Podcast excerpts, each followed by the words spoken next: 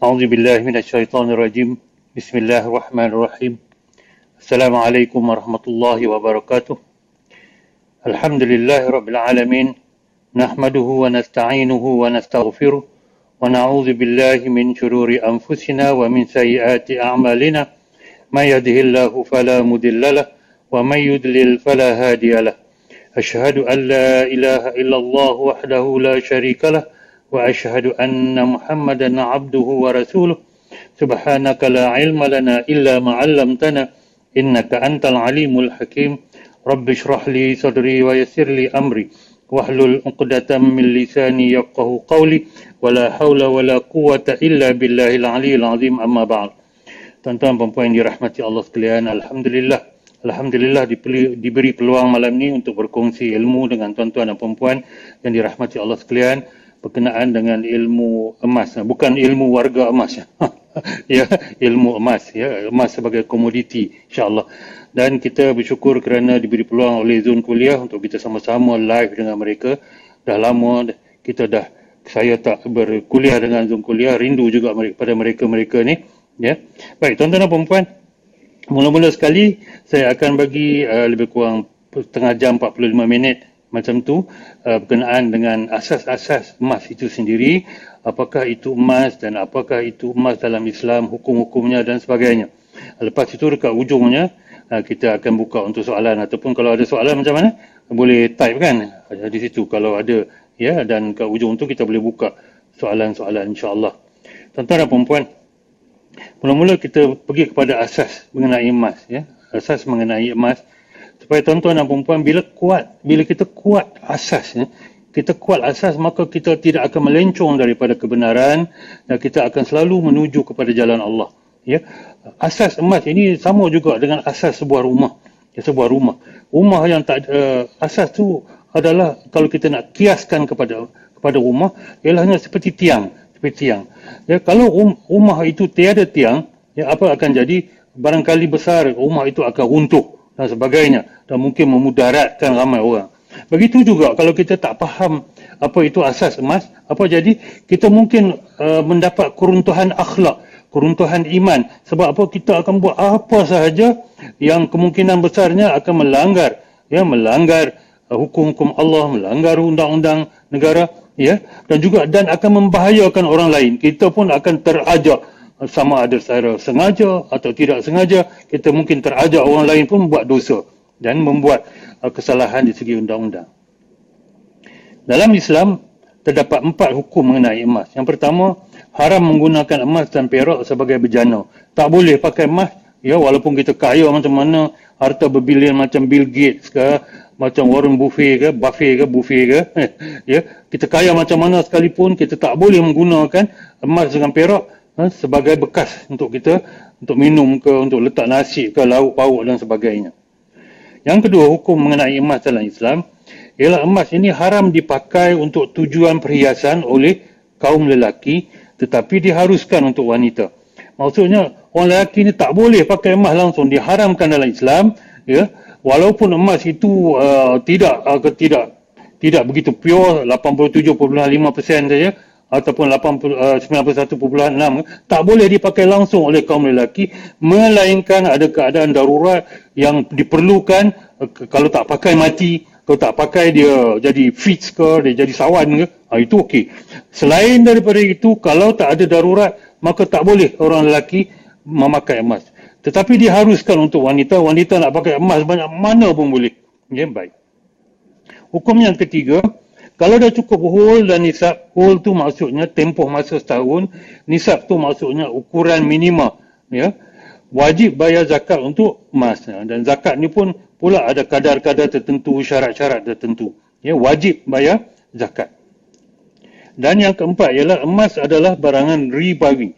Emas adalah barangan, barangan ribawi silap transaksi boleh jadi riba dan riba itu adalah dosa besar tuan-tuan ya dosa besar apa itu uh, barangan ribawi barangan ribawi ialah silap kita transaksi dia boleh jadi riba bukan barang itu riba riba itu terjadi daripada perbuatan dia bukan terjadi sebab ain atau sebab barang tu dia terjadi sebab silap kita bertransaksi atau beraktiviti dengan uh, dengan barang itu. Jadi emas adalah barang ribawi. Jadi malam ni kita nak fokus yang keempat. Ha, yang lain tu kita akan fokus di masa-masa yang akan datang insya-Allah. Baik. Nabi SAW bersabda, "Az-zahabu bil-zahabi wal-fiddatu bil-fiddati wal-burru bil-burri wash-sha'iru bil-sha'iri wat-tamru bil-tamri wa milhu bil-milhi sawa'an bis-sawa'in mithlan bi-mithlin yadan bi-yadin." فإذا اختلفت هذه الأصناف فبيعوا كيف شئتم إذا كان يدا بيد صدق رسول الله maksudnya emas dengan emas perak dengan perak gandum dengan gandum bali dengan bali kurma dengan kurma. Garam dengan garam pertukarannya harus sama dengan sama. Senilai dengan senilai tangan dengan tangan. Maka jika terjadi perbezaan pada barang-barang ini lakukanlah jual beli semahu kamu. Selama dilakukan antara tangan dengan tangan. Ini adalah asas kepada nas kepada barangan ribawi iaitu antaranya emas, perak, gandum, bali, kurma dan garam. Malam ini kita bincang berkenaan dengan emas saja. Jadi tuan-tuan dan puan ada enam barangan ribawi. Ya, kita pergi kepada slide yang kemudian. Ya, ada enam barangan ribawi ya seperti yang saya sebut mula-mula tadi silap apa dia barang ribawi barang ribawi ialah silap kita bertransaksi jual beli pinjam meminjam ya silap transaksi je barang ini boleh terjadi, terjadi riba dan riba seperti yang saya sebut mula-mula tadi riba adalah dosa dosa besar tuan-tuan. Ya Allah ancam pengamal riba ini dengan kekal dalam neraka. Naudzubillah min zalik. Baik. Jadi ada enam barang. Enam barang yang barang ribawi emas perak bali kurma gandum dengan garam. Bagaimana dengan wang pula, wang kertas? Ha, saja saja nak cerita sikit. Orang kata wang tak ada nilai lah. Ramai orang kata wang tak ada nilai tapi bila saya minta dia tak nak bagi. Ya. orang, orang ramai orang kata tak ada nilai. Mata wang tak ada nilai. Emas yang ada nilai. Tapi bila dia nak beli emas dia kena beli dengan duit wang kertas juga. Saja saya nak cerita sikit lah. Akademi Fiqah uh, Sedunia uh, di bawah OIC dalam tahun 1986 mengeluarkan fatwa mengatakan wang kertas ya sebagai mata wang adalah harus seperti berikut. Berkenaan dengan wang kertas fiat, ia adalah mata wang pada hukumnya disebabkan padanya terdapat sifat nilai harga yang lengkap dan oleh itu semua hukum hakam yang ada pada emas dan perak adalah jatuh kepada wang kertas uh, seperti hukum berkaitan riba, uh, waj, uh, wajib zakat, jual beli salam, seluruh hukum emas dan perak. Jadi mata wang ataupun wang kertas ataupun wang fiat mengambil hukum hukum emas. Sebab itulah kita kena bayar, kena bayar zakat kalau kita cukup simpanan. Ya? Kalau orang kata wang tak ada nilai, wang bukan uh, sama dengan emas, kalau simpanan dia apa macam mana? Simpanan dia tak perlu bayar zakat ke? Ya? Jadi maksudnya kalau uh, kalau mata wang tu tidak dikias pada emas, jadi kalau perbankan konvensional tu harus ke? Dia boleh bagi pinjam lah sebab uh, bagi pinjam dengan riba lah. Oh, bahaya kata-kata macam tu. Jadi kalau kita tak ada ilmu dengan hal tu, pergi belajar elok tuan-tuan dan perempuan. Takut tersilap langkah. Baik. Daripada hadis tadi, kita pergi pada slide yang kemudian. Ya, daripada hadis tadi, kalau kita nak nak uh, simpulkan, kita boleh simpulkan dalam carta begini. Ya, ini adalah barangan-barangan ribawi di atas dan di tepi ni. Ya, ya, emas, perak, US dollar, ringgit, gandum, bali, kurma, garam. Di tepi pun sama ya emas perak US dollar uh, ringgit gandum bali dan kurma garam. Kalau kita nak tukar emas dengan emas dia warna merah. Merah maksudnya kita tak boleh hutang emas tu kita kena kita kena bayar secara tunai tak boleh hutang tak boleh ansuran dan mesti sama berat. Emas yang sama jenis mesti tukar dengan sama jenis. Ya? Perak dengan sama jenis mesti tukar perak dengan sama jenis mesti tukar dengan dengan apa? Secara tunai tak boleh ansuran. Tetapi kalau emas dengan ringgit dia warna warna hijau. Warna hijau maksudnya kita boleh berlainan uh, tukaran tetapi mesti on the spot. Ya mesti secara tunai, secara cash, tak boleh angsuran. Ya. Jadi secara ringkasnya daripada carta ini ialah apabila pertukaran antara antara apa? Antara barang ribawi yang sama dengan yang sama, dia mesti pertukaran yang sama berat, sama jenis. Begitu juga tukar ringgit Malaysia dengan ringgit Malaysia. Kalau seratus ringgit mesti ditukar dengan seratus ringgit. Tak boleh tukar seratus ringgit dengan sembilan puluh ringgit. Ya, sembilan puluh ringgit dia jadi apa? Dia jadi riba. Atau seratus ringgit dengan seratus puluh. Tetapi kalau kita nak tukar dengan US dollar dengan ringgit kita boleh tukar macam mana ikut suka tukaran mama ni lah money changer ni dan sebagainya kita boleh tukar cara uh, apa kadar tukarannya tapi mesti on the spot ya dan sebagainya ha, kita tak akan sentuh tentang gandum bali kurma dan garam ya jadi apa akibatnya kalau kita gagal mematuhi hadis tadi? Ya. Kegagalan mematuhi hadis tadi boleh menerbit, menerbitkan riba al-buyuk al-buyuk buyuk maksudnya jual beli. Ya al-bai uh, ataupun buyu ya. Riba al-buyu iaitu riba jual beli. Ramai orang tahu riba dari segi pinjaman saja. Pinjaman saja. Itu pinjaman tu riba tu maksudnya tak banyak tak banyak maksudnya tak banyak jenis. Dia satu je. Bagi pinjam dan kita minta lebih wang itu jadi riba tapi riba jual beli banyak caranya. Inilah riba yang ramai scammer buat dan sebagainya. Kita tak sedar tuan-tuan dan puan bila kita tanya seseorang yang ni riba dia kata saya tak buat pinjaman. Ha, nampak tak? Dia faham riba tapi dia faham riba kepada pinjaman. Malam ni kita akan berbincang berkenaan dengan riba jual beli. Jadi kalau kita tersilap melibatkan diri atau bertukar-tukar atau bertransaksi dengan barang ribawi, kita akan terjadi dua dua kemungkinan, dua jenis riba. Riba al-fadal iaitu riba dari segi pertukaran barang ribawi yang sama tapi kita tukar tak sama. Tukar emas 916 tukar dengan emas 999 tukar emas 916 ya uh, uh, 50 gram kita tukar dengan emas 916 tapi 48 gram 45 gram. Itu jadi riba al-fadal ditukar tak sama.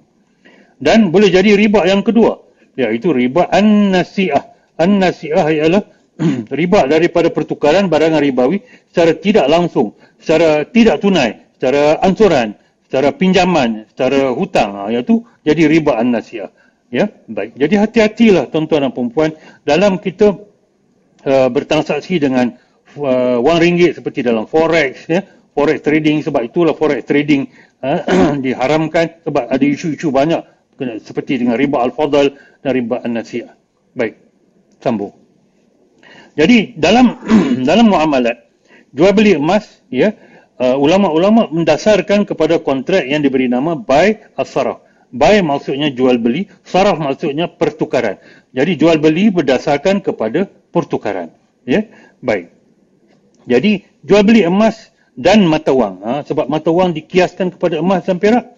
Jadi jual beli emas dan uh, mata wang berdasarkan kepada buy as saraf adalah satu kontrak jual beli yang diiktiraf dan dibenarkan oleh syarak berdasarkan dalil dan daripada hadis tadi. Daripada hadis tadi ulama ya dia buat dia buat satu kesimpulan untuk kita faham ya sebab saya dulu mula-mula bila tengok hadis tu pun tak faham emas dengan emas perak dengan perak ini apa ni emas siapa nak tukar emas dengan emas ni oh lama-lama baru kita faham baru kita tahu daripada syarah hadisnya baru kita faham bahawa ya ulama-ulama dia bagi syarah hadis tu supaya kita dapat ikut sebagai orang biasa baik jadi saya pergi maaflah kalau saya cakap cepat sikit lah.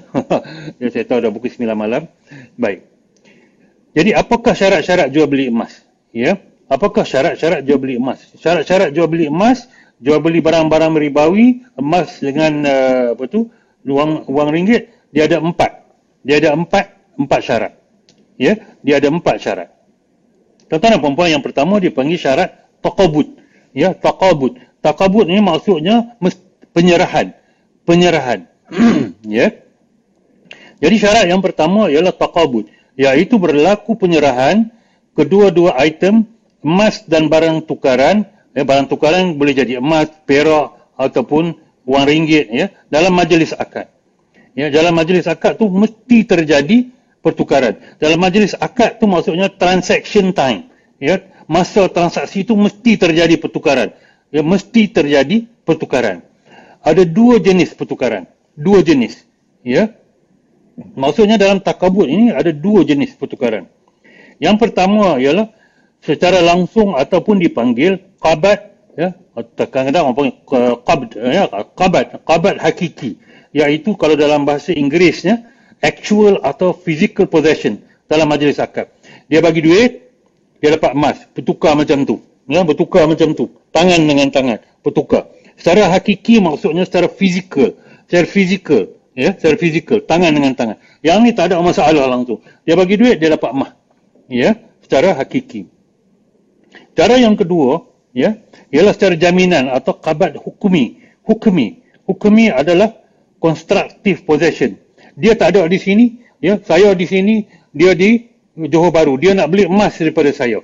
Dia nak beli emas daripada saya, saya bayar, saya bayar, dia dia dapat duit saya, dia ada stok masa saya bayar tu, masa saya order, dia dapat, dia serahkan emas pada saya. Bukan secara fizikal, secara konstruktif. Maksudnya secara konstruktif, maksudnya dia ambil emas ini, lah ini emas jongkong satu kilo, satu kilo ni tuan-tuan. Ha, ya, dia ambil emas ni, dia tulis receipt, dia kata emas ini adalah milik ya, uh, zon kuliah. Milik zon kuliah telah dibeli pada hari ini harga 25,000 ya, maka dengan ini ya, hak milik ini diserahkan. Hak milik dan risiko diserahkan kepada zon kuliah. Dia serah terus emas ini, dia simpan untuk dia. Serah maksudnya, Serah maksudnya apa? Dhaman. Dia mesti ada dhaman. Dia serah dhaman. Dhaman maksudnya, apa-apa jadi pada emas ini adalah tanggungjawab pembeli. Apa-apa jadi pada emas ini adalah tanggungjawab pembeli. Bila dia serah macam tu, bila dia serah macam tu, terjadilah ya, qabat hukmi atau penyerahan secara hukmi atau secara konstruktif. Baik. Cara hakiki tak ada banyak masalah ya. Cara hukmi kalau orang nak buat, orang nak buat ya, nasihat saya adalah pakar muamalat atau penasihat syariah. Sebab dia ada dokumentasi dia dia kena check stok dia dia kena tengok oleh question dia macam mana dan sebagainya. Bukan semua orang boleh buat ya? Baik. Kita sambung. Jadi syarat beri emas yang kedua dipanggil hulul. Ya hulul. Tadi taqabud yang ni hulul. Iaitu akad jual beli emas mesti berlaku serta merta on the spot basis dan bebas daripada syarat penangguhan. Ya tak boleh bertangguh Ya kalau nak beli secara hakiki mesti bertukar tangan. Dia tak boleh bagi duit, besok datang ambil. Dia tak boleh bagi duit, ya lusa saya hantar. Ya. Dia tak boleh bagi duit, barang tak ada, dia allocate lusa. Dia allocate petang ni, dia allocate malam ni tak boleh. Ya, dia mesti secara secara apa? Tak ada penangguhan. Secara on the spot. Ya. Contohnya beli emas dan uh, ambil emas tapi bayar ansaran, itu tak boleh. Ya. Beli emas, uh, dan bayar tunai tetapi tiga hari kemudian baru dapat. Baru dapat emas. Itu riba an-nasiah. Ya. Emas ketul jongkong adalah mislia yang ni cerita dia macam ni ya. Kalau kita ada uh, syarikat emas ya kita ada banyak-banyak cawangan kita beli di KL ya tapi kita boleh ambil kat Penang. Syaratnya emas itu emas itu sama saja ya. Emas jongkong.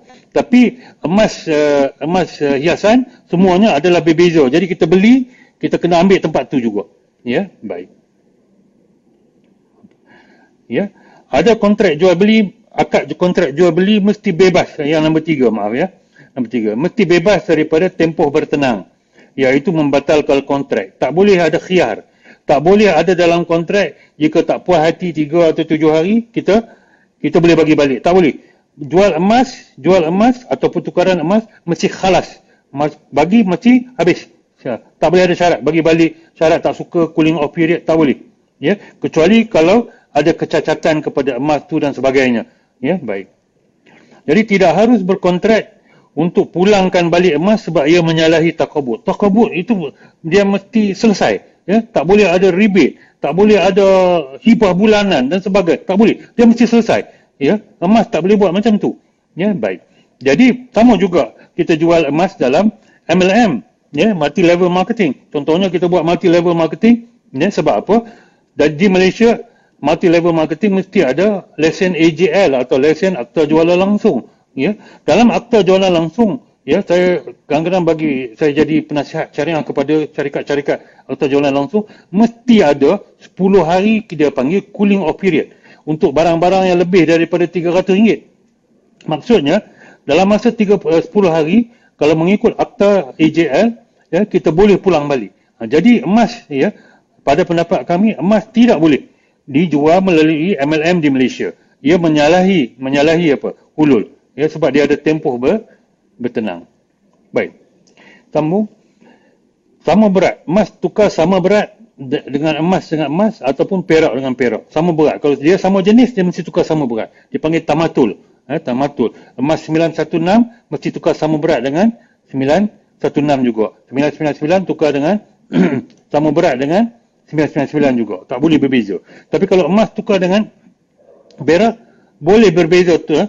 apa dia timbangan asalkan on the spot yang keempat uh, ya maaf yang ketiga apa dia kabat hakiki ha, ha kabat hakiki saya terlebih terlaju sikit ni kot kabat hakiki ialah saling menerima emas dan emas ini secara fizikal ya perak dengan wang atau wang di tempat terjadinya akad jual beli. Ha, jadi ini kita panggil kabar hakiki atau pertukaran fizikal, secara fizikal.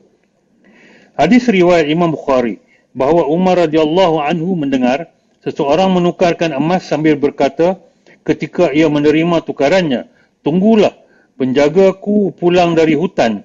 Ya, lalu Umar berkata, demi Allah, janganlah engkau berpisah dengannya sehingga terjadi proses pertukarannya.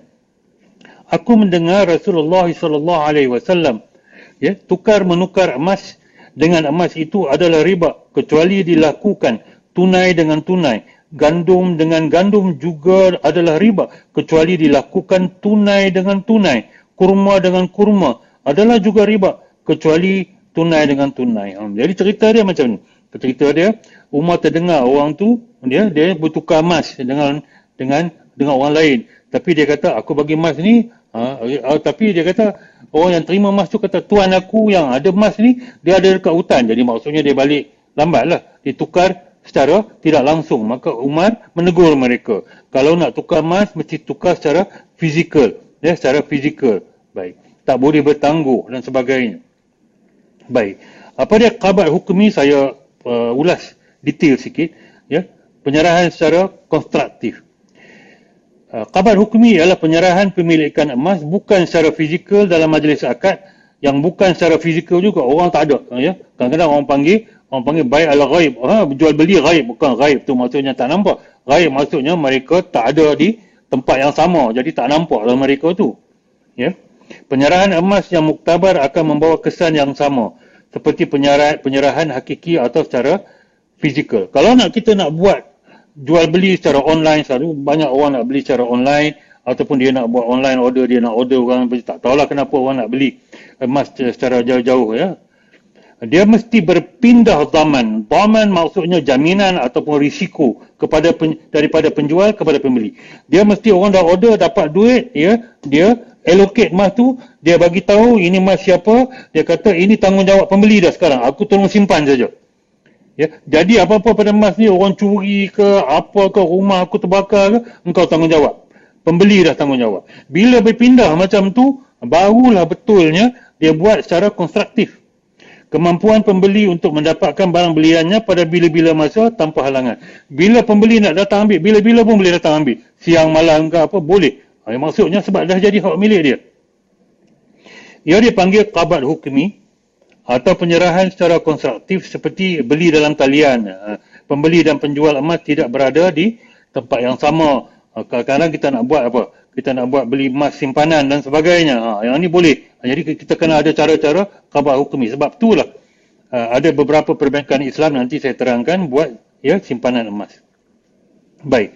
Apakah syarat-syarat jual beli secara konstruktif atau secara hukumi? emas mesti ada dalam simpanan stok ataupun inventory semasa pesanan dibuat.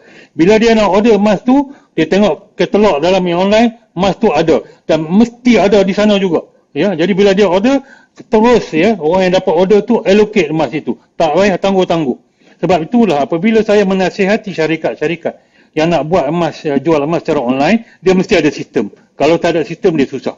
Uh, dia memang susah tuan-tuan dan perempuan ya. Telefon lah itulah ini tak boleh. Saya nasihatkan supaya ada sistem yang boleh ada real time. Real time inventory punya level dia kena ada. Emas mesti ada faktor pembeza.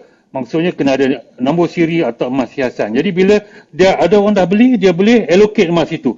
Kenapa kena ada nombor siri pada jongkong? Dia nak tahu nombor siri ini siapa punya. Kalau jongkong tu tak ada tak ada nombor siri, ya, yang mana satu orang tu punya.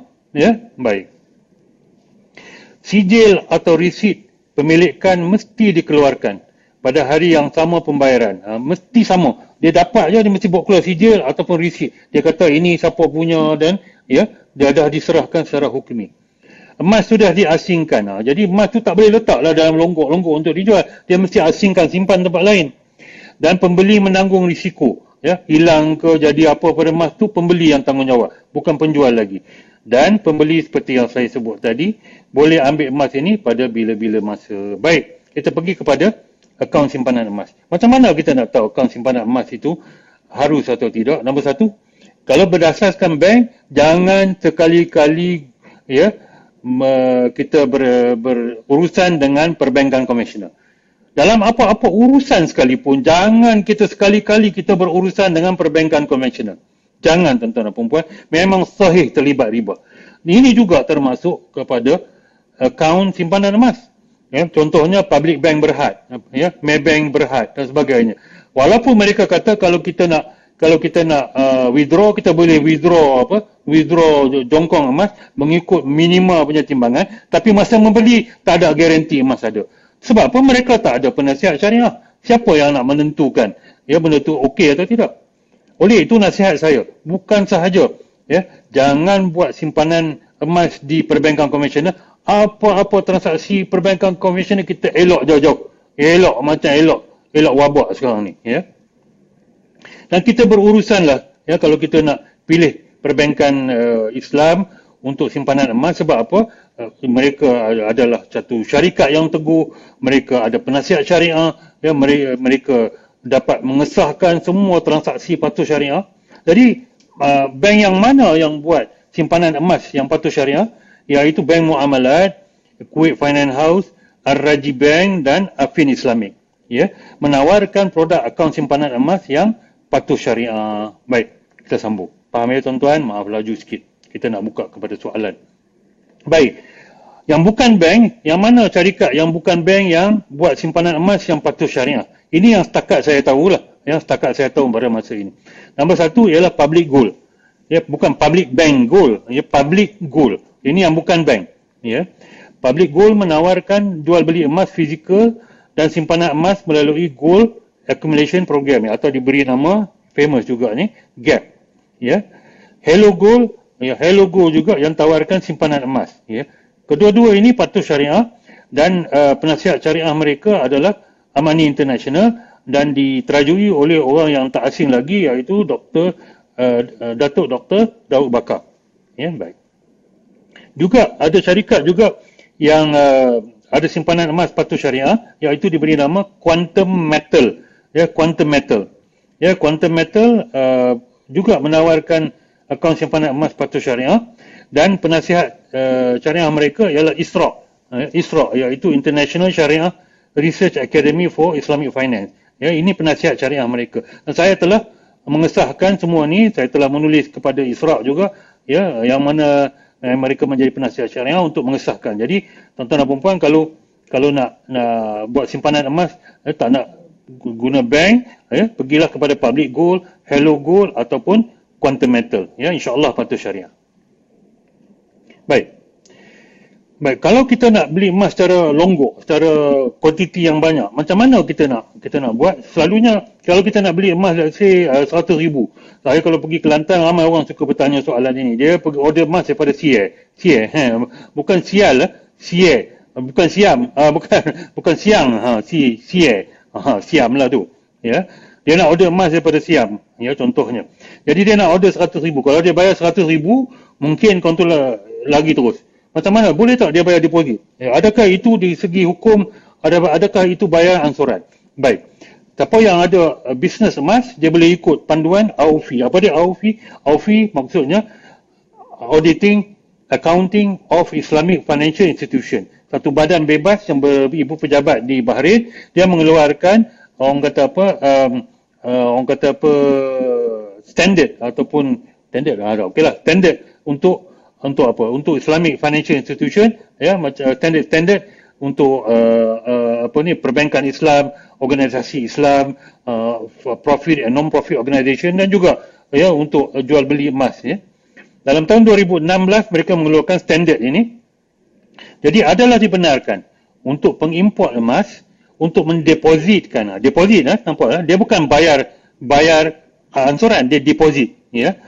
Sejumlah wang untuk pengeksport pembekal dengan syarat bahawa apabila pengeksport mempunyai penghantaran tertentu emas sedia ada untuk penghantaran kontrak untuk penjualan yang sama akan diselesaikan pada harga dipersetujui pada tarikh kontrak. Maksudnya, kalau kita nak order emas, ya, emas dalam kuantiti, nombor satu, kita boleh bayar deposit.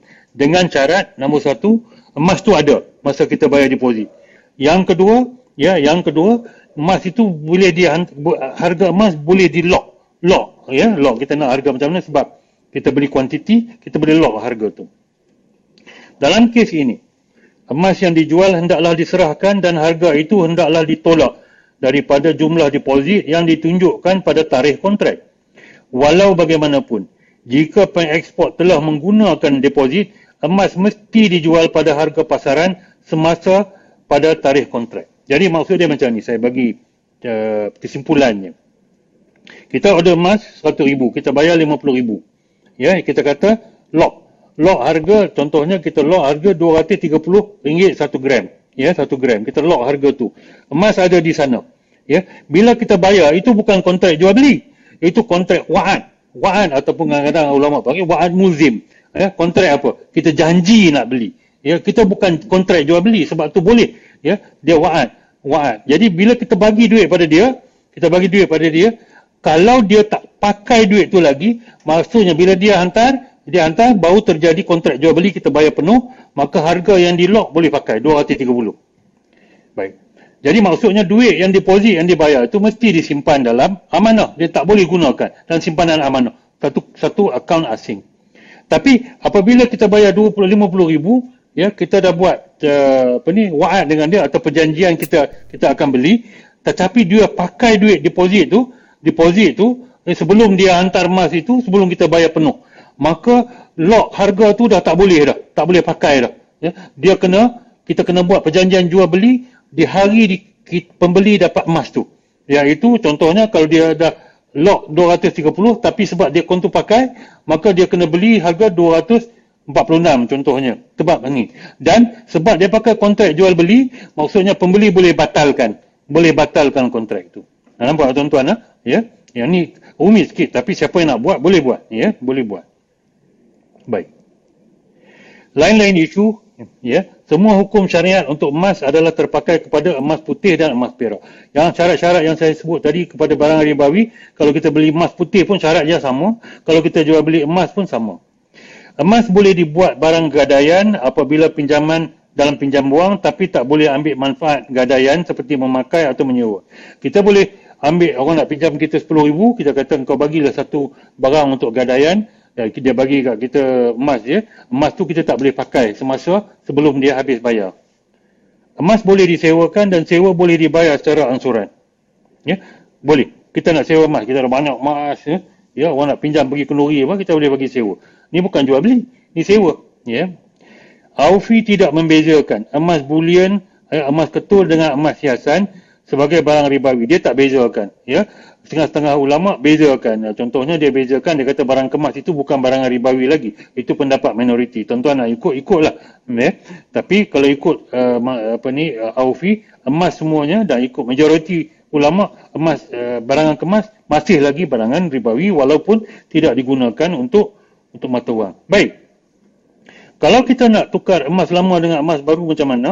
Ya, jualkan dulu emas lama dahulu secara tunai kita jual dulu kita dapat duit pegang duit tu dan kemudian kita beli emas baru jangan tukar saja selalunya sebab bila kita tukar emas lama dengan emas baru dia terdapat diskaun ya kadang-kadang 20% 15% ya jadi kita buat dua akad ya jual dulu emas tu dapat duit dan kita boleh ambil duit tu lagi ke?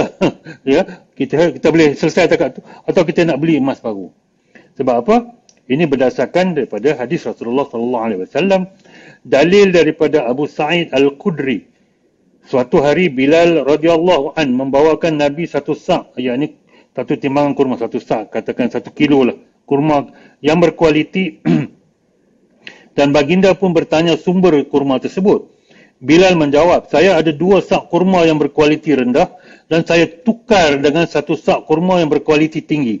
Ya, maksudnya contohnya dia ada dua kilo, dua kilo uh, apa tu kurma Mariami, dia pergi tukar dengan satu kilo kurma ajwa. Jadi Mariami kualiti rendah ya, dia tukar dengan uh, uh, ajwa yang kualiti tinggi.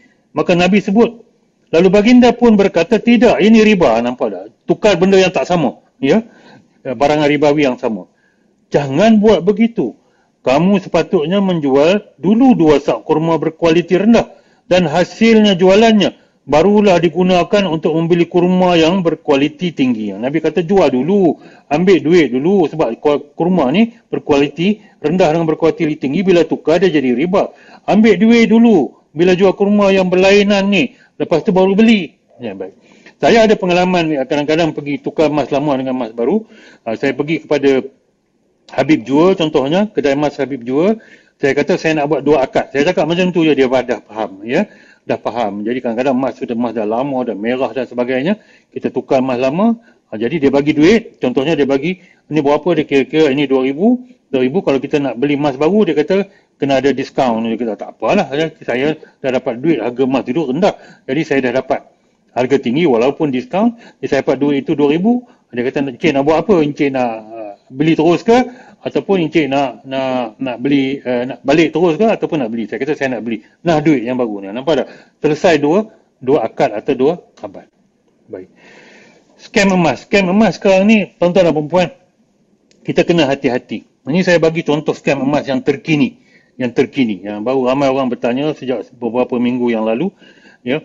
Scam emas ni dia samalah macam banyak macam-macam scam. Kenapa scam yang bukan emas pun kadang-kadang kita kata kita bayar RM15,000 lepas tu dia akan trade 3 hari uh, kita bayar RM10,000 3 hari dia akan bagi RM20,000 itu janji janji untung. Dia barang apa pun tak ada dia rotate duit dalam satu skim piramid ya.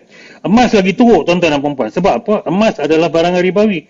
Yang ni yang ni uh, scam ini dia buat emas ETA ya. ETA maksudnya emas delay. Contohnya kita bayar emas RM300 package ya dia akan bagi dalam 90 hari 2.5 gram. 2.5 gram lebih kurang 600 ringgit. Ya, 600 ringgit ataupun 700 ringgit sekarang. Ya, tapi dia akan bagi 0.25 0.5 gram tiap-tiap tiap-tiap berapa hari sampai 90 hari. Dan kalau kita bayar 12,000, ya, uh, kita akan dapat 120,000 gram emas lebih kurang 30,000 ringgit. Ya, 90 hari. Tonton fikir secara logik ya. Satu emas kita tak tahu ada atau tidak kita tak tahu atau ada atau tidak. Kadang-kadang mereka buat online tak ada pun nombor syarikat, tak ada alamat syarikat. Jauh sekali lah nak ada penasihat syariah. Tuan-tuan dan perempuan nak tanggung tak dosa riba ni? Bukan mereka yang tanggung. Bukan mereka yang tanggung. Dosa kita kita tanggung. Mereka tanggung buat haram, haram dah. Ya? Kita yang akan tanggung. Jadi kita sebagai pembeli, ya, pengguna, kita kena pastikan kalau mereka buat macam ni, mereka mesti ada penasihat syariah yang mengeluarkan penyataan syariah yang mengesahkan yang ni patuh syariah. Dan kita kenal siapa penasihat syariah tu. Bukan siapa-siapa ustaz ke apa yang kata oh jual emas okey lah fine macam tu. Yang ni emas ETA macam uh, emas tok belagak dulu. Ha, dah datang balik dah pula ya. Sebab apa tuan-tuan? Ya kita boleh lupakan scam tapi scam tak akan lupakan kita. Pelanduk lupakan perangkap tapi perangkap tak akan lupa pelanduk ya? Selalu kita kena ingat. Selalu kita kena belajar ilmu muamalat ni. Baru kita jauh daripada riba. Baik. Janji untung. Dia janji untung lah. Bagi 300 dapat 600 emas. Dia janji untung. Dalam janji untung janji untung adalah riba adalah scam. Ya? Harga berdasarkan peruntukan atau pemberian emas selama 90 hari. Tak ada ansuran pula emas tu. Cara ini adalah pembelian emas secara tangguh dan menyebabkan dosa riba dosa riba ya? Dosa besar riba Uh, uh, seperti skam emas Tok Belagak sebelum sampai 90 hari mereka akan short lah apalah tunda lah apa benda memang cabut lagi lah. Orang macam ni dah famous ya. Yeah? ramai scammer dia scam orang berjuta-juta lepas tu dah short lah minta maaf lah anggaplah sedekah. Cantik muka dia orang kata anggap sedekah kita pergi yang lain pergi yang lain. Dan orang yang yang masuk scam ni dia tak dia Tuhan bagi kadang-kadang masalah pada dia dia akan masuk scam lain sebab dia nak cover dia nak cover lama-lama muflis je. Nauzubillah min zalik. Kemungkinan emas pun tak ada. Kemungkinan besar emas tak ada. Dia rotate duit saja. Ya, orang masuk ramai-ramai rotate sana rotate sini duit, ya. Lama-lama dia sapu semua dia lari. Biasa tuan-tuan. Baik.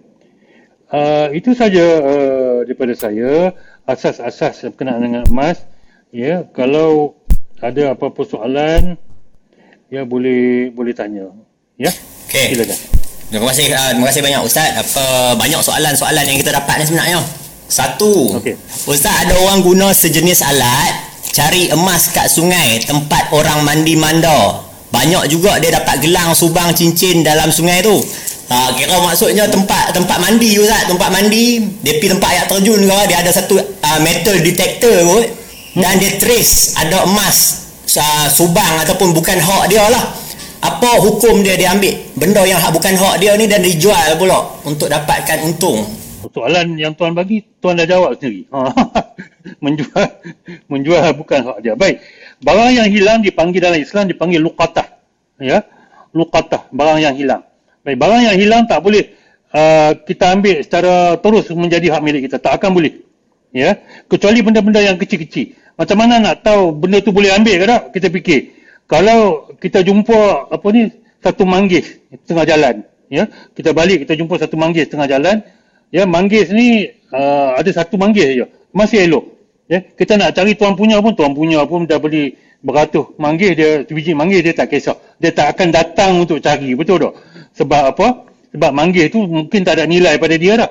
Tapi emas tuan-tuan dan perempuan, gelang dan sebagainya, ya orang akan cari.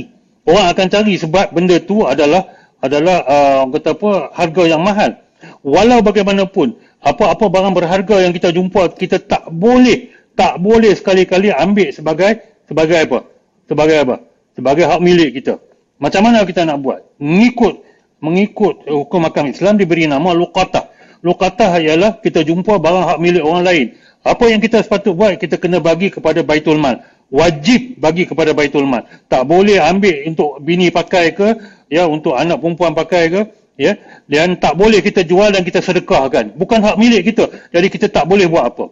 Jadi pada dasarnya luqatah ini apabila kita jumpa barang itu, dia menjadi pinjaman pada kita. Ha, dia menjadi pinjaman kepada kita. Kita kena bagi kepada kepada Baitul Mal. Baitul Mal ada ada orang kata apa ada uh, ada cawangan ataupun ada kategori di mana dia panggil barang lukata atau barang yang uh, hilang yang kita jumpa. Tak boleh sekali-kali kita ambil. Itu barang bukan barang kita. Ya? Baik. Itu saja. Eh dak kalau macam tu kan jadi bila dia bagi kat ya. Baitul Mal kira dia tak ada untung bau Ustaz. Ya macam mana dia punya ni? Ada dia bukan ni. Okey dia bukan uh, nak cari untung ke apa. Dia untung dia kat akhirat aja sebab ni barang orang lain. Ya? Sebab dengan cara dia pergi bagi pada orang tu dia adalah adalah adalah menjalankan amanah dia dia jumpa barang orang ya dia jumpa barang orang dia tak boleh baik kalau dia bukan jumpa uh, bentuk-bentuk yang uh, memang hak milik orang dia jumpa seperti emas uh, orang kata apa emas kecil-kecil dan sebagainya yang ni adalah di bawah akta apa ni galian dan sebagainya kita tak boleh ambil hak milik ini harta kerajaan Hmm. Ya, contohnya kita jumpa emas dalam uh, apa ketul-ketul emas ini yang bukan bentuk yang boleh dipakai dan sebagainya. Ya, memang kadang-kadang ada daripada mana lombong dan sebagainya. Yang ni kena dapat kena dapat permission daripada jabatan galian untuk untuk kita melombong emas. Ini dipanggil harta kerajaan.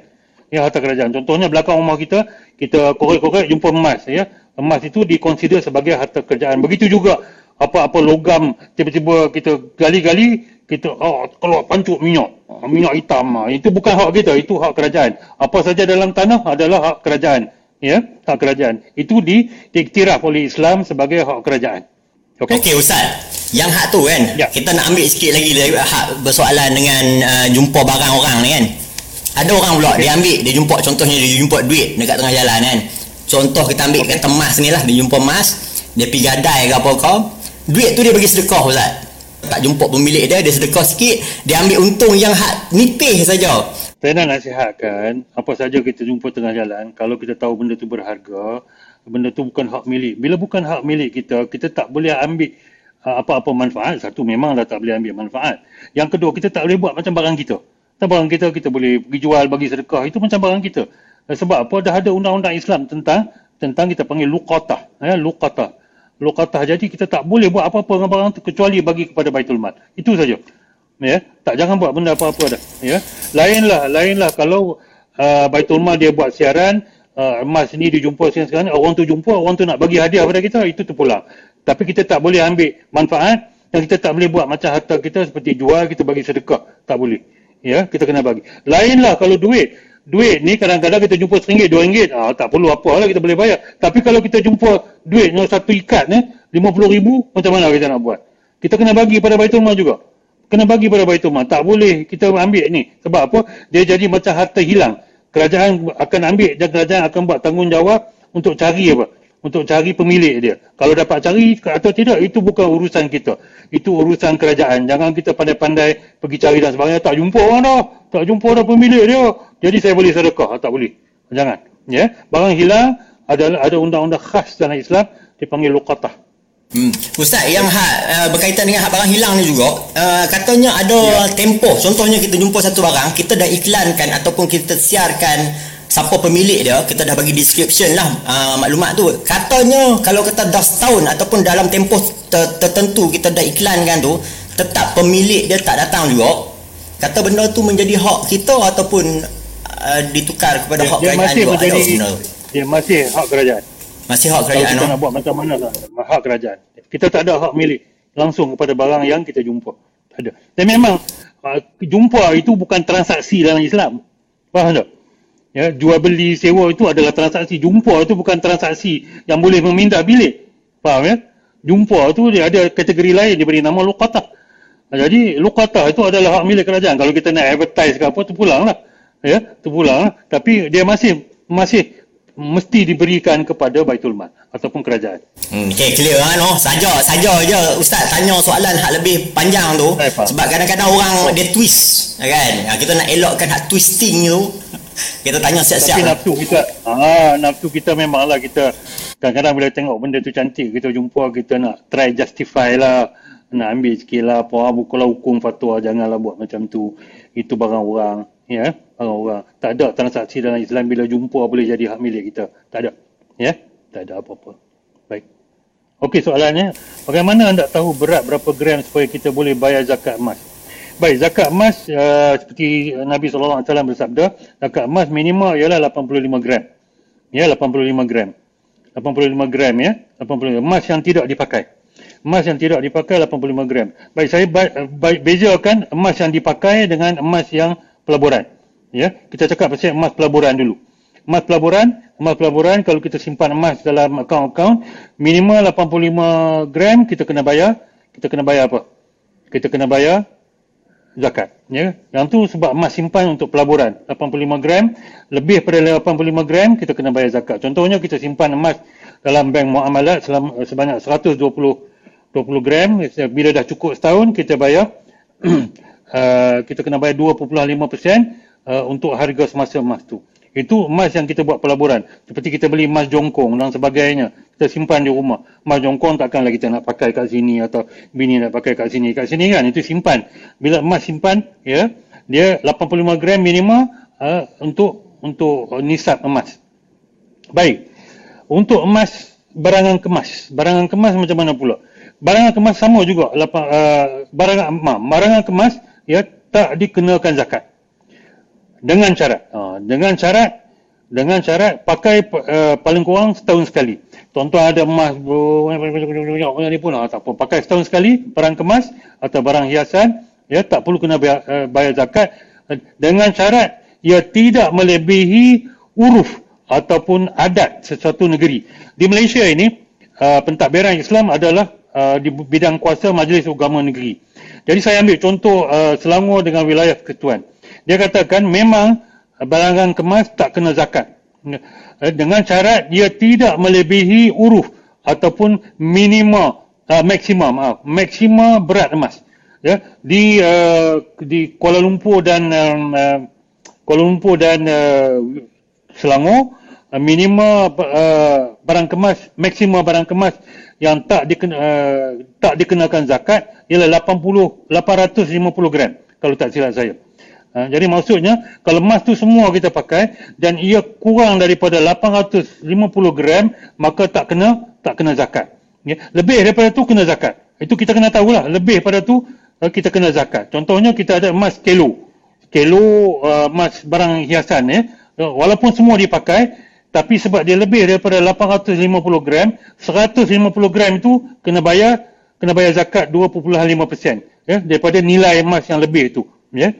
Tuan-tuan perempuan jadi saya uh, nasihatkan supaya tengok uh, apa ni nisab uh, emas hiasan bagi setiap negeri. Setiap negeri berlainan. Ya mungkin Johor uh, Johor mungkin 700 saya tak tahu. Saya kena cek. Tapi Kuala Lumpur dengan Selangor uh, minimal uh, untuk tak kena uh, apa tu uh, tak kena apa zakat untuk barang kemas yang dipakai ialah 850 gram. Ustaz, okey.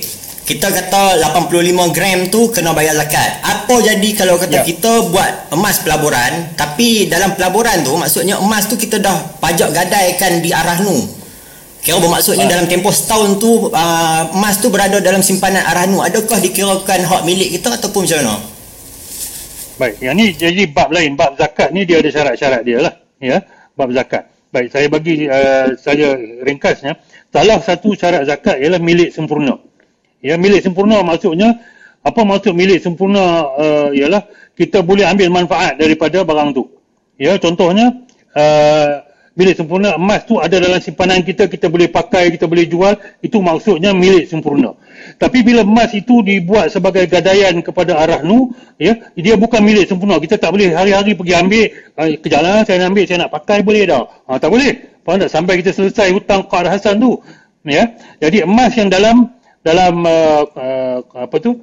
Dalam uh, arah nu uh, tidak diwajibkan zakat sebab dia bukan milik sempurna. Sama juga wang yang disimpan dalam uh, KWSP bukan tiap-tiap hari kita boleh pergi ambil wang KWSP ya jadi maksudnya selagi ia disimpan di KWSP tak diwajibkan zakat.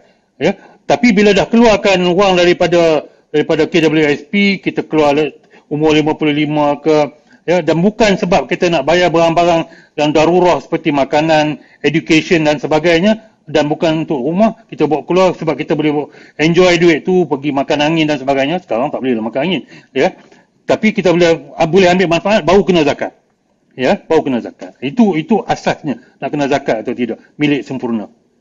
Ustaz okey. Ni banyak orang tanya, kutu emas Ustaz. Macam mana kutu emas tu? Dia punya ada cara ke?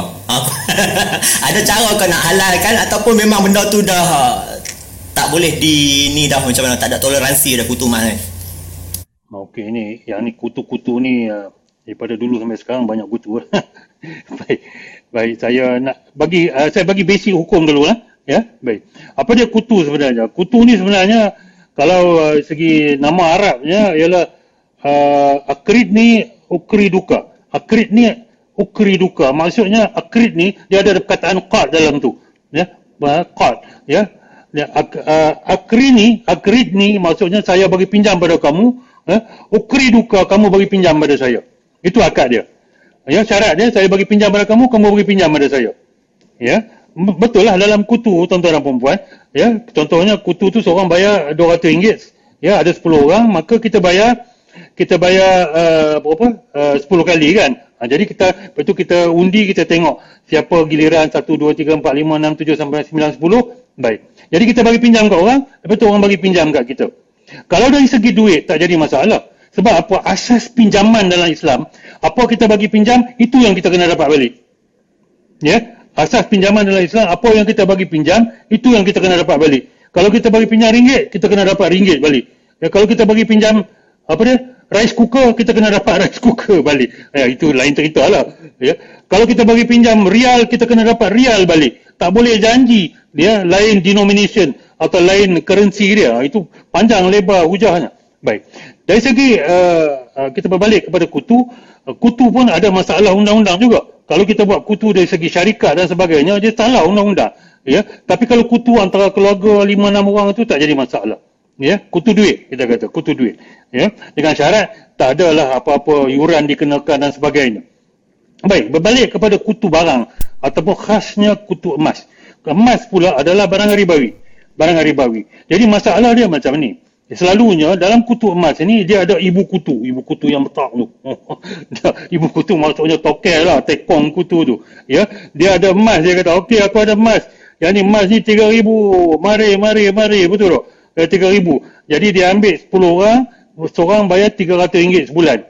Ya tuan-tuan ingat kita kita kita kita try tengok adakah ini adil atau tidak ha? baik dia kutip kutip kutip kutip kutip sampai masa orang ni dia jual pada orang ni. Oh tiba-tiba harga emas jatuh. Oh lama. Ugi lah kau ni. Harga emas dah jatuh. Jadi harga emas sekarang 2008 ya dia dapat yang yang berapa? Yang mahal. Sebab dia bayar mahal 3000 dah jadi tak adil. Zalim. Baik.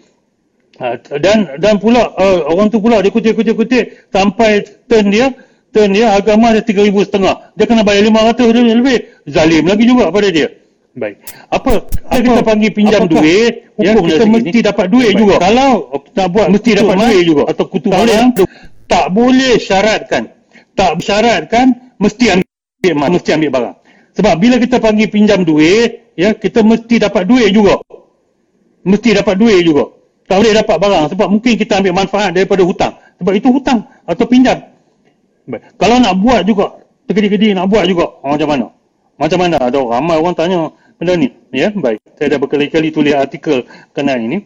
Kalau nak buat juga, ibu kutu atau ketua kutu, ya, tak boleh syaratkan. Satu, nombor satu, tak boleh syaratkan. Ya, mesti ambil barang ni. Tak boleh. Ya, mesti ambil rice cooker, mesti ambil vacuum cleaner, ya, dan sebagainya. Ya, tak boleh. Boleh air filter, air purifier, tak boleh. Tak boleh syaratkan.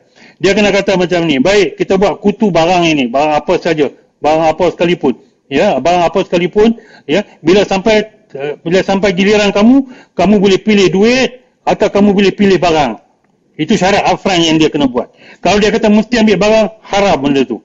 Terutama sekali emas. Sebab apa? Emas ini barang ribawi. Kalau barang tu dah ada, dia nak bayar secara angsuran. Jadi riba. Ya? Baik.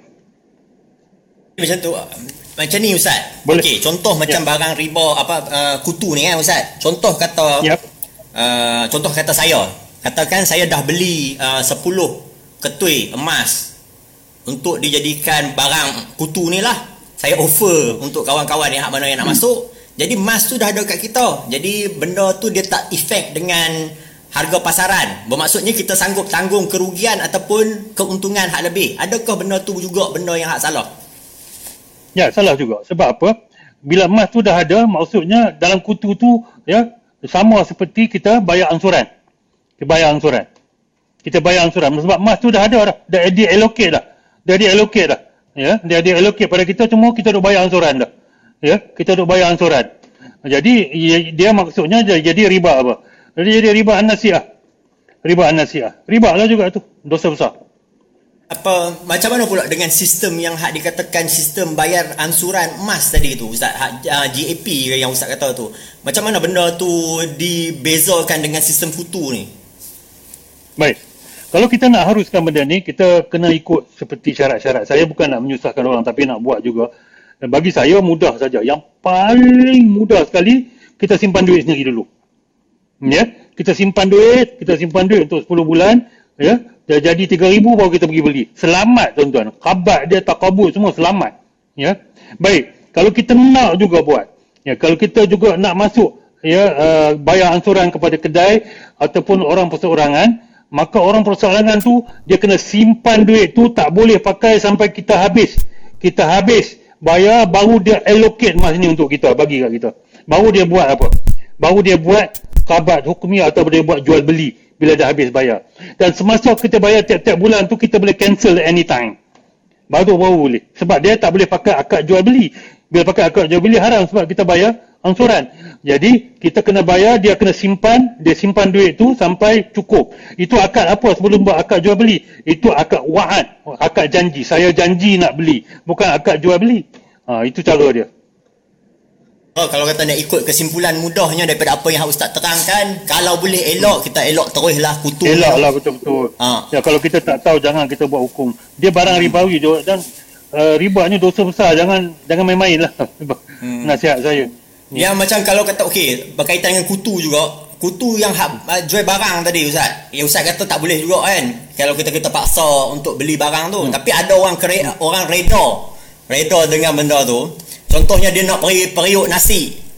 Dia nak beli periuk nasi. Periuk nasi dia tak efek dengan harga semasa sangat. Dia tak ada perbezaan kalau kata dalam tempoh 10 bulan tu Ustaz. Jadi macam mana benda tu? Baik, ada dua isu sini. Isu reda dengan periuk nasi. Okey. Isu reda ni, reda ni dia tidak menghalalkan sesuatu. Saya reda, kamu bagi riba saya. Tak. reda tak reda, cerita lain. Ya. Baik, dalam hukum Islam dia kalau nak menentukan dosa atau tidak dia bukan kira redha atau tidak. Ya. Redha ni mesti kita pastikan dulu benda tu benda harus barulah kita boleh redha, redha kita sedekah dan sebagainya. Benda harus. Tapi kalau benda tu dah memang dosa redha pun tak akan menukar hukum tu daripada dosa kepada tak dosa, tak ada. Tak ada macam tu. Jadi tak boleh pakai. Tak boleh pakai asas reda atau tidak. Ya saya reda nak bagi kontu pinjam saya seribu, saya reda nak bagi seribu seratus. Reda tu tak menghalalkan riba tu. Ya dia tidak menghalalkan riba itu. Reda ke tak reda ke dia masih riba. Ya, kena faham yang tu. Yang kedua, kalau kutu barang, kutu barang pun atau kutu emas, kutu emas lagi teruk sebab dia barang ribawi. Kalau kutu barang, dia sama juga ya sebab apa? Kita pakai akad pinjam. Kita bagi pinjam duit kat orang, ya, dia bagi pinjam kat kita. Iaitu uh, dia pakai akri di akri di akri duka. Jadi jadi kalau apa saja kutu barang dia tak boleh syaratkan ambil barang sahaja. Dia kena bagi option atau dia kena bagi pilihan, ya, ambil duit atau ambil barang. Dua tu saja. Ya, cara tu sahaja. Kalau dia berkata ambil barang sahaja, uh, dia terlibat dengan dosa riba. Sebab kemungkinan harga barang tu lebih daripada daripada apa yang dia beri pinjam. Ya dia jadi riba. Ya atau kemungkinan harga barang tu kurang daripada apa yang dia beri pinjam dia kena zalim. Ha, jadi jangan tuan-tuan perempuan jadi kalau nak buat kutu kutu barang selain daripada kutu emas jadi kita kena kita kena bagi option atau pilihan nak ambil duit atau nak ambil barang Eh, sekali lagi saya buat kesimpulan Ustaz no? bagi kawan-kawan yang tahu. Saya kira kata saya buat kutu pula. Sebab tadi tanya ha oh. jumpa mah. jumpa mah dalam sungai pun depa kata depa rasa moderator dah jumpa. jumpa mah tu kan. dah macam ni kira kesimpulan daripada kutu ni ialah kalau kata nak buat juga kutu ialah yang hak paling selamatnya ialah duit ialah hak melibatkan duit ya ustaz no hak tu yang hak mudah kalau kata nak buat juga ha, lain pada tu uh, berisiko untuk terlibat dengan riba lah macam tu kot kesimpulan mudah hmm. dia ustaz simpan duit simpan simpan kalau sendiri hmm. tak boleh simpan anak-anak pun tak boleh simpan sendiri simpan simpan duit baru cukup baru beli ya ha, itu je itu nasihat saya lah ya hmm. jangan duk beli hutang kan Hmm. Okey. Okey, banyak lagi soalan ni ustaz ni. Sebelum ni, orang mungkin tak berapa berminat sangat dengan emas. Tapi hmm. sejak hmm. berlakunya PKP ni, kita ada uncertainty dalam ekonomi kita, masing-masing takut uh, duit jatuh ke apa kan. Jadi, hmm. depa dah mula cari cara untuk melabur ataupun memiliki aset benda yang orang kata kalis inflasi lah. Jadi kebanyakan orang menawarkan orang orang orang claim lah, orang claim kata emas ni lah bahan ataupun barang kalis inflasi. Jadi kita nak tahu daripada ustaz sendiri apa benda yang hak tawaran-tawaran yang hak patut kita elok lah berkaitan dengan emas ni. Contoh yang hak macam kita boleh bagi sekarang ni uh, ramai orang yang hak minta untuk kita terlibat sebagai pembeli uh, penjual emas ustaz. Contohnya depa banyak juga iklan-iklan yang saya nampak dekat Facebook yang hak menawarkan kata okey jadi dealer emas dengan bayaran RM700 contohnya.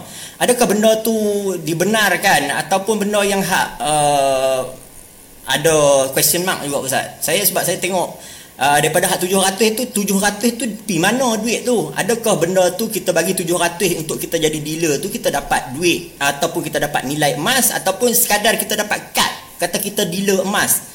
Tapi emas apa pun hmm. kita tak ada. Adakah benda tu dibolehkan ataupun benda tu memang uh, benda yang kita kena berhati-hati Ustaz? Baik.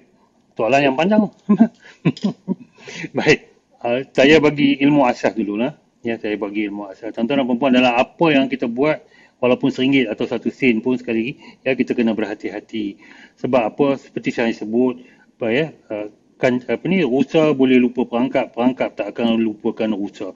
Jadi scammer dia tak akan lupakan kita. Dia cinta pada duit kita. Bukan dia cinta pada kita. Dia, cinta pada duit kita. Tuan-tuan dan perempuan, pelaburan ini dia tak ikut masa masa apa masa gawat saja baru kita nak melabur. Ya. Bahawa masa kita banyak duit, kita tak melabur, kita melebur, kita travel segala-gala. Ya, dan kita travel, kita beli barang-barang mewah. Bila gawat baru kita teringat nak melabur. Baik kalau ikut dari segi ilmu yang saya pelajari tentang pelaburan dan sebagainya, unit amanah, saham patuh syariah dan sebagainya, pelaburan kita perlu buat setiap masa. Tak banyak sikit. Ya. Tapi pelaburan yang paling paling paling paling paling penting adalah pelaburan ilmu. Ya, pelaburan ilmu bukan pelaburan nafsu. Tak nafsu maksudnya tengok orang orang offer janji untung besar dan sebagainya, kita tu pelaburan nafsu.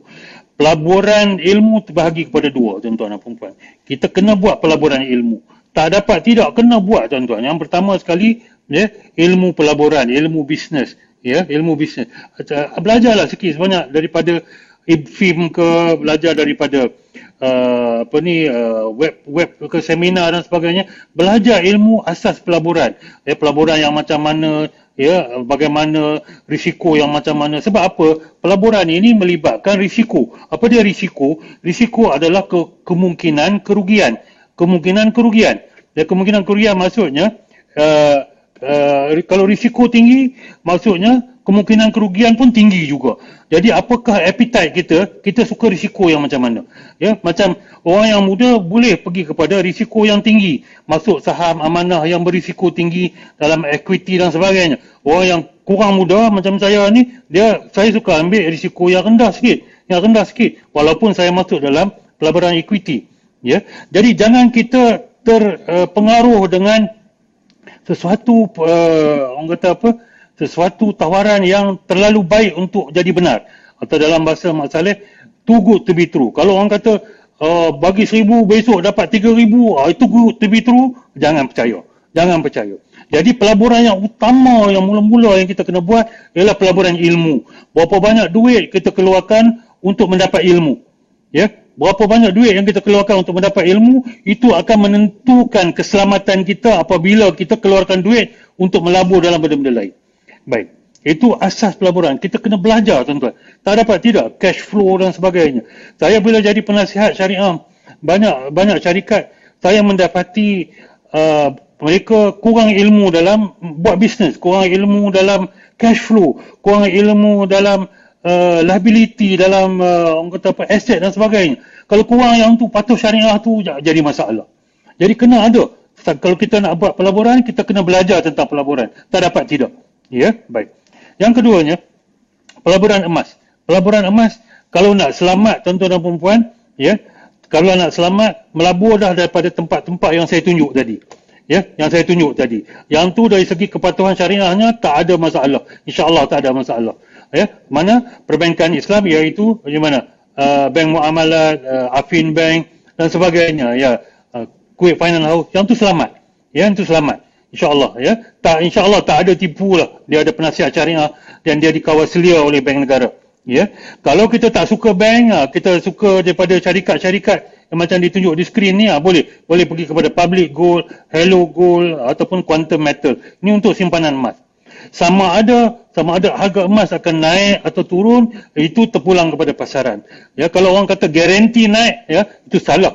Kalau siapa yang meniaga, yang dia kata garanti naik, ya, itu adalah salah itu garanti untung. Walaupun memang pada dasarnya emas dah naik eh 25% kan dari sejak 3 4 tahun lepas dah naik. Itu tak apa ya tak apa.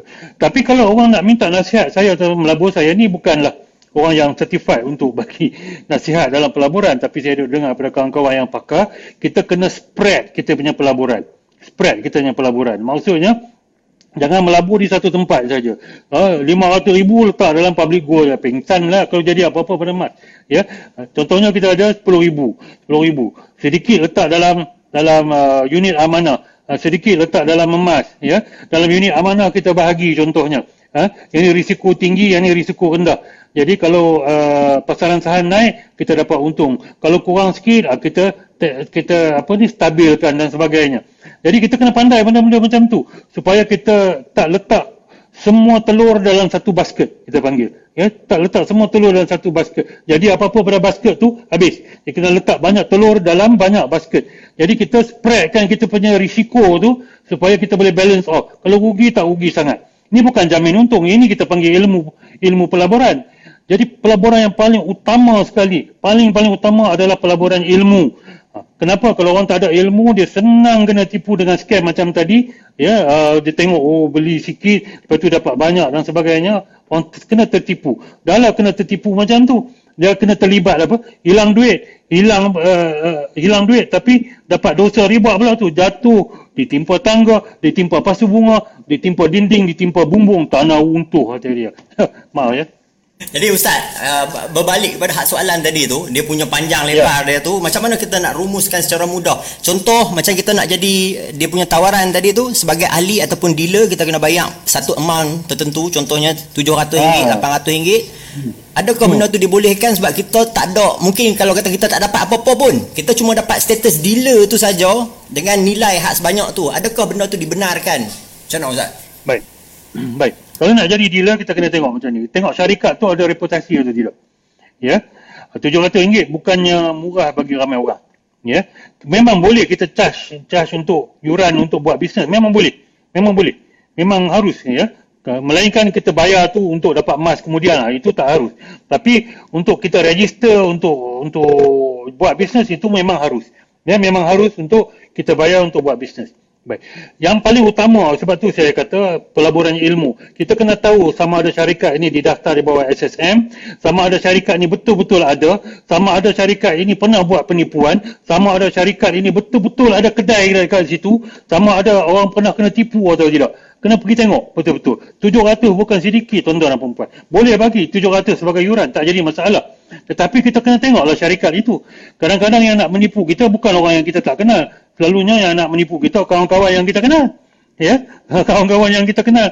Jadi jadi kita kena tengok. Jadi uh, jawapan saya pada soalan yang orang kena bayar 700 ya untuk untuk kata apa masuk bisnes jual emas boleh ya tapi kita kena tengoklah kita dapat emas untuk jual lah, ataupun jual online dan sebagainya kalau jual online kita tak nampak syarikat tu sebagai fizikal saya rasa jangan tuan-tuan jangan tuan-tuan tuan-tuan dan puan lebih baik jadi dealer daripada syarikat-syarikat public gold hello gold dan juga quantum metal. Quantum metal baru saja dapat kepatuhan syariah jadi dealer situ. Itu dah ada penasihat syariah yang berwibawa syarikat tu diiktiraf dan sebagainya ya. Jangan duk pergi cari syarikat yang kecil-kecil yang kita tak tahu siapa tak tahu history dia orang walaupun dijanjikan untung yang menggiurkan. Ya. lama-lama kita pun ada masalah. Kita ambil duit orang kita ambil duit orang nak beli emas kita bayar pada syarikat itu syarikat tak boleh deliver. Siapa nak tanggung? Kita lah pula kita pula kalau kita nak buat bisnes tapi kita kena tanggung semua semua apa semua hutang orang sebab syarikat tu lari ataupun syarikat tu tutup kedai Okey, clear lah. Jelas, insyaAllah. Yeah. Uh, lepas tu Ustaz, saya tanya, jika ada emas 1 kilo di Selangor, nilai uruf di Selangor ialah 800 gram. Jadi saya kena yeah. bayar zakat untuk 1 kilo atau untuk 200 gram? Uh, uh, apa ni, nisab di Selangor 850 gram. Hmm. Ya. Jadi dia ada 1 kilo maksudnya 1000 gram. Ya. Jadi dia kena bayar zakat untuk 150 gram. Ya, perbezaan tu. Uh, atas daripada uruf, kita panggil. Hmm. Tapi hal ni kena uh, cek dekat setiap negeri lah kot Ustaz sebab kat Pulau Pinang dia beli ya, beza. Kena cek. Uh. Betul. Kena kena pergi pada laman web setiap majlis hukuman negeri cek apa dia nisab zakat barang-barang kemas.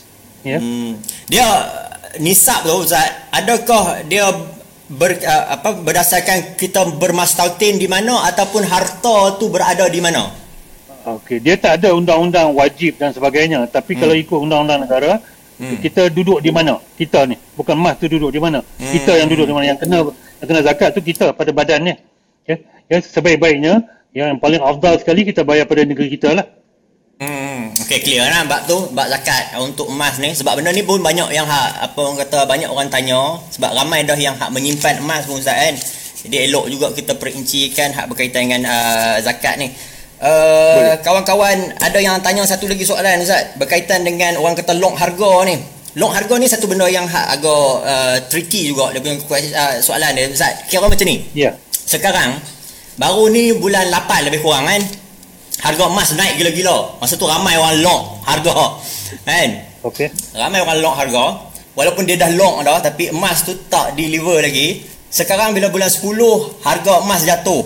Dia cancel. Macam mana? Baik. Jadi uh, soalannya ialah uh, bulan 8 harga emas tengah duk naik. Betul tak? Ha, tengah duk naik. Jadi dia lock harga. Dia lock harga. Jadi bulan 10 dia apa ni harga emas turun dia cancel. Soalannya dia dah bayar ke belum? Setengah uh, syarikat dia cuma mengambil deposit saja selagi emas tu tak deliver. Maksudnya emas tu selaginya tak diserahkan kepada orang yang hak menempah tu uh, kira depa ambil setakat deposit baik. yang minimum ajalah. Macam mana? Okey baik saya tahu kes-kes ni tapi saya tak nak sebut ya. Saya tahu kes-kes ramai orang juga melaporkan pada saya. Saya kata lebih baik cakap pada penasihat syariah mereka. Tapi secara umumnya, secara umumnya boleh lock harga. Ya, boleh lock harga. Sebab apa? Apabila kita lock harga, kita bayar secara angsuran. Ya, syarikat tu contohnya dia ada penasihat syariah semua dan sebagainya. Bila dia ambil duit tu, dia ambil duit tu bukan atas akad jual beli. Dia ambil atas akad wa'ad. Wa'ad ataupun janji. Ya, dan jadi dia ambil dia simpan. Dia simpan dalam akaun amanah. Akaun amanah dia bukan simpan dalam akaun operasi. Jadi kita boleh lock harga. kita boleh lock harga. Okey, dengan cara bila kita pakai kontrak wa'ad ini, kontrak ini boleh dibatalkan, batalkan sebelum kontrak jual beli dibuat. Maksudnya sebelum bayaran penuh dibuat, kita boleh batalkan kontrak ini. Itu syarat dia. Ya, itu syarat dia. Yang lain-lain syarat uh, tak ada lah. Macam tu saja sebenarnya. Ya. Jadi kalau sebab kita lock harga, kita belum habis bayar lagi tapi harga emas jatuh kita tak mau ambil, terpulanglah kita boleh batalkan sebab kontraknya bukan kontrak jual beli dia kontrak wa'ad bila kontrak wa'ad dia sebelah pihak saja sebelah pihak maksudnya kita yang janji nak beli mak- maksudnya kita boleh batalkan boleh batalkan kontrak itu. Kalau ada syarikat-syarikat yang tak nak bagi balik kita boleh laporkan kepada kementerian.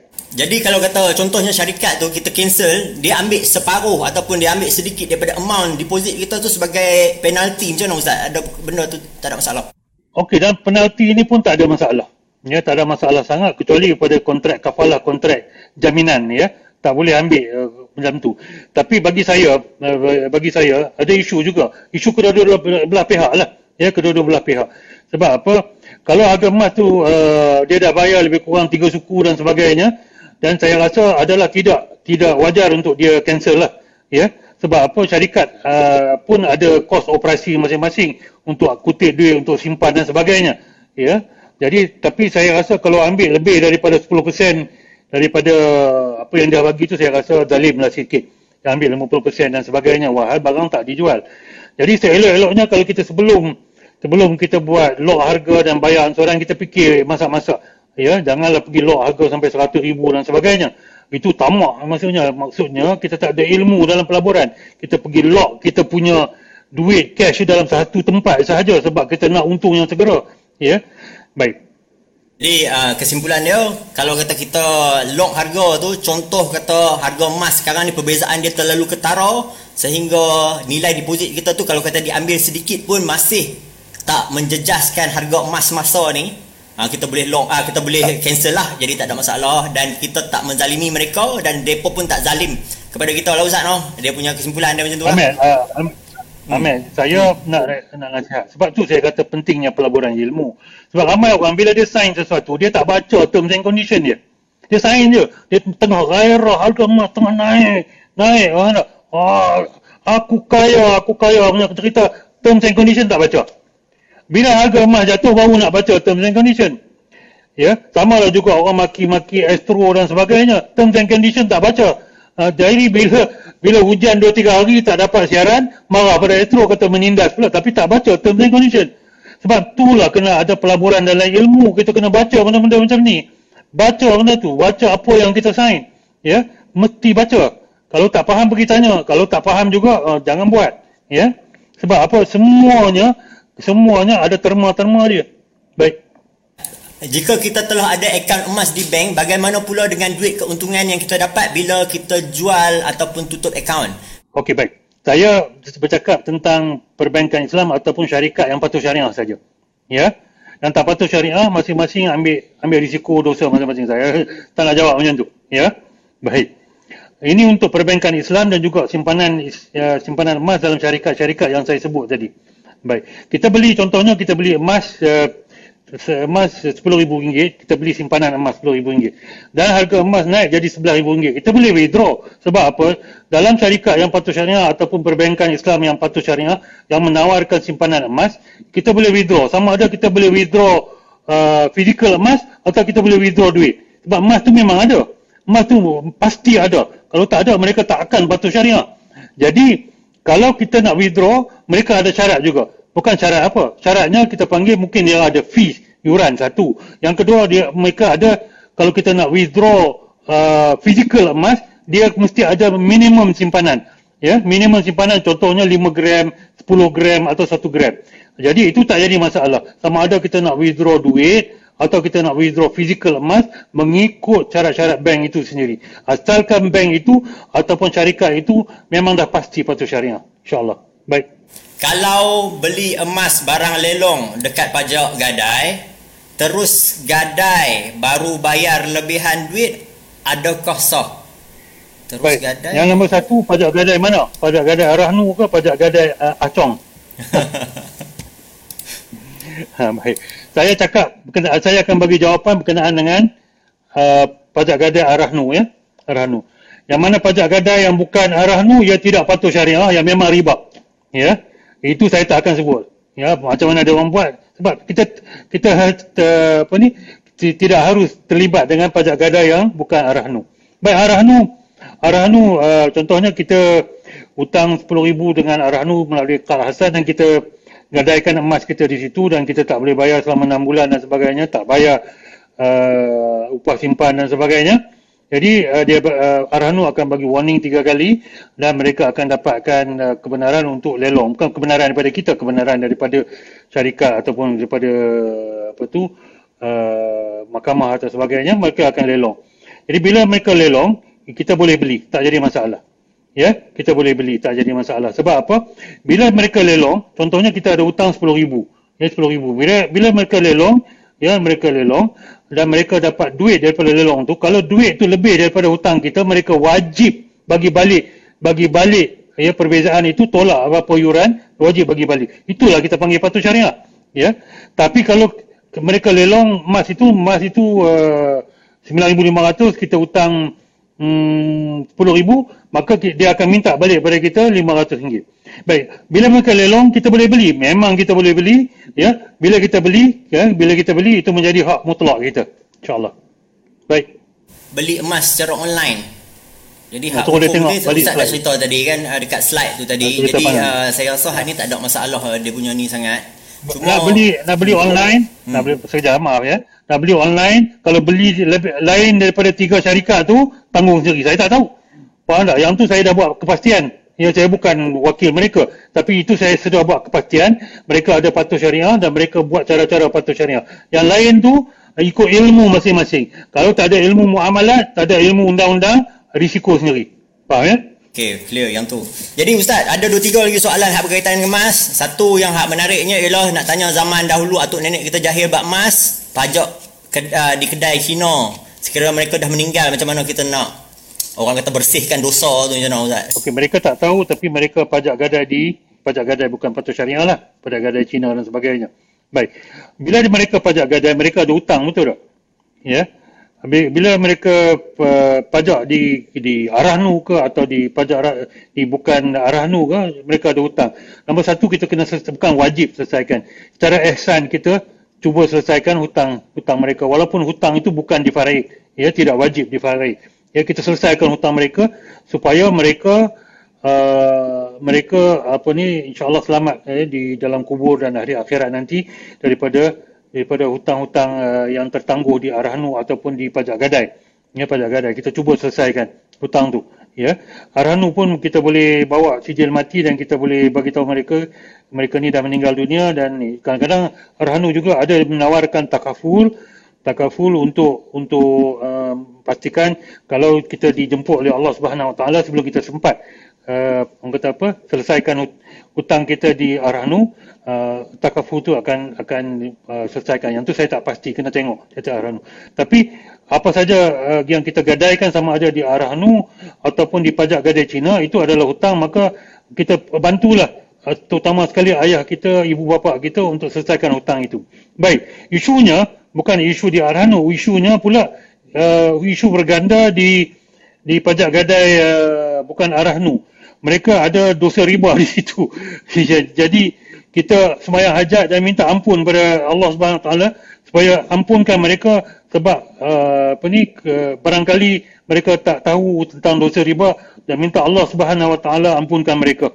Ya, yeah? insyaallah. Baik. Jadi macam itulah sebab uh, yang pentingnya sekarang kita kena beralih lah sebab saya nampak banyak juga orang yang hak sekarang encourage sebab mereka bagi comparison. Apa orang kata? Satu kalau kata pajak gadai di pajak gadai biasa. Berbanding dengan Arahnu. Arahnu ni contohnya kalau kita, kita pergi Arahnu Bank dia ada sikris jadi orang nak elok daripada sikris yeah. ni dia pergi Arahnu biasa. Ah, bukan Arahnu pajak gadai biasa kan. Sikris tu kadang-kadang dia menjadi satu faktor yang mengiurkan juga Ustaz. Jadi orang memilih untuk clearkan nama dia dia pi bukan pajak gadai Islam ni lah.